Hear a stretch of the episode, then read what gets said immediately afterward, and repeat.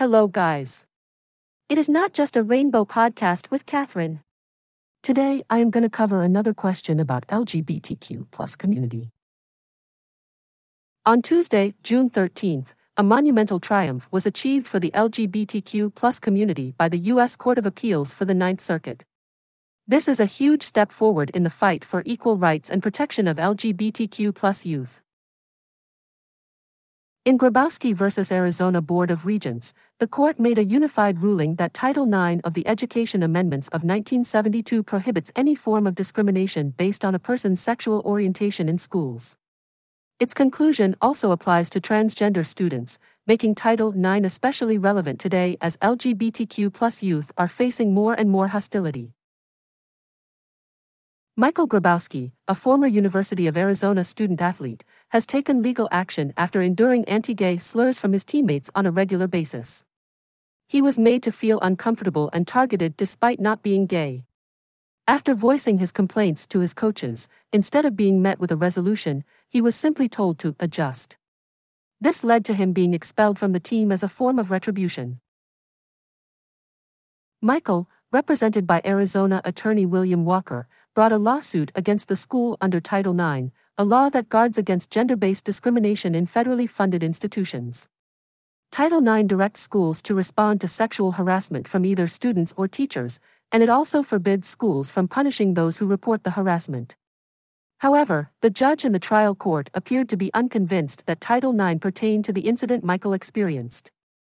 The judge declined Michael's defense that Bostock versus Clayton County, the Supreme Court case finding that Title VII prohibits mistreatment of the LGBTQ community, is applicable to Title IX. Michael submitted his plea to the Ninth Circuit, a federal court of appeals that hears cases from and determines the law for vast sections of the West. The organization, Public Justice, along with 18 other civil rights groups, filed a legal brief in support of a case. I had the privilege to speak at an oral argument in March and I pushed forward our argument that Title IX defends against anti LGBTQ discrimination. We believe students like Michael should be protected against any type of harassment based on sexual orientation, rather than be punished. The Ninth Circuit Court panel, which was made up of judges appointed by the administrations of Biden, Trump, and Clinton, overturned the district court's decision to dismiss the case.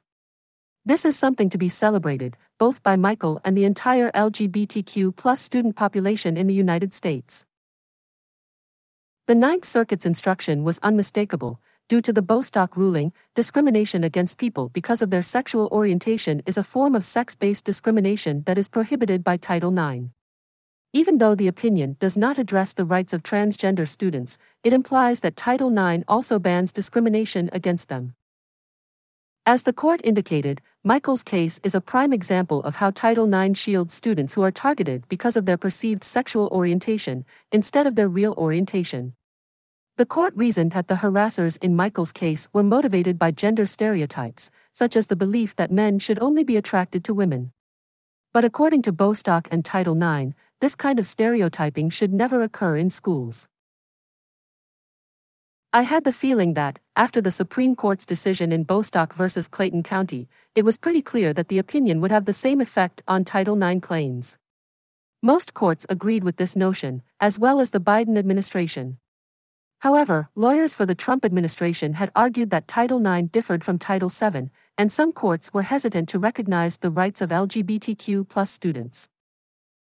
Despite the fact that the legal issue raised in Michael's case shouldn't have been a big deal, it was, Luckily, the Ninth Circuit provided a thorough explanation of the law, which should be beneficial to students in the future. LGBTQ students suffer from an appalling rate of bullying in school. This tormenting has a drastic impact on their schooling, such as their desire to pursue higher education and their psychological well being. In the worst cases, it can even be lethal. This year, Public Justice had the sad task of settling a case for the estate and parents of Nigel Shelby, a Huntsville High freshman who tragically took his own life due to sustained bullying and discrimination based on his sexual orientation and race.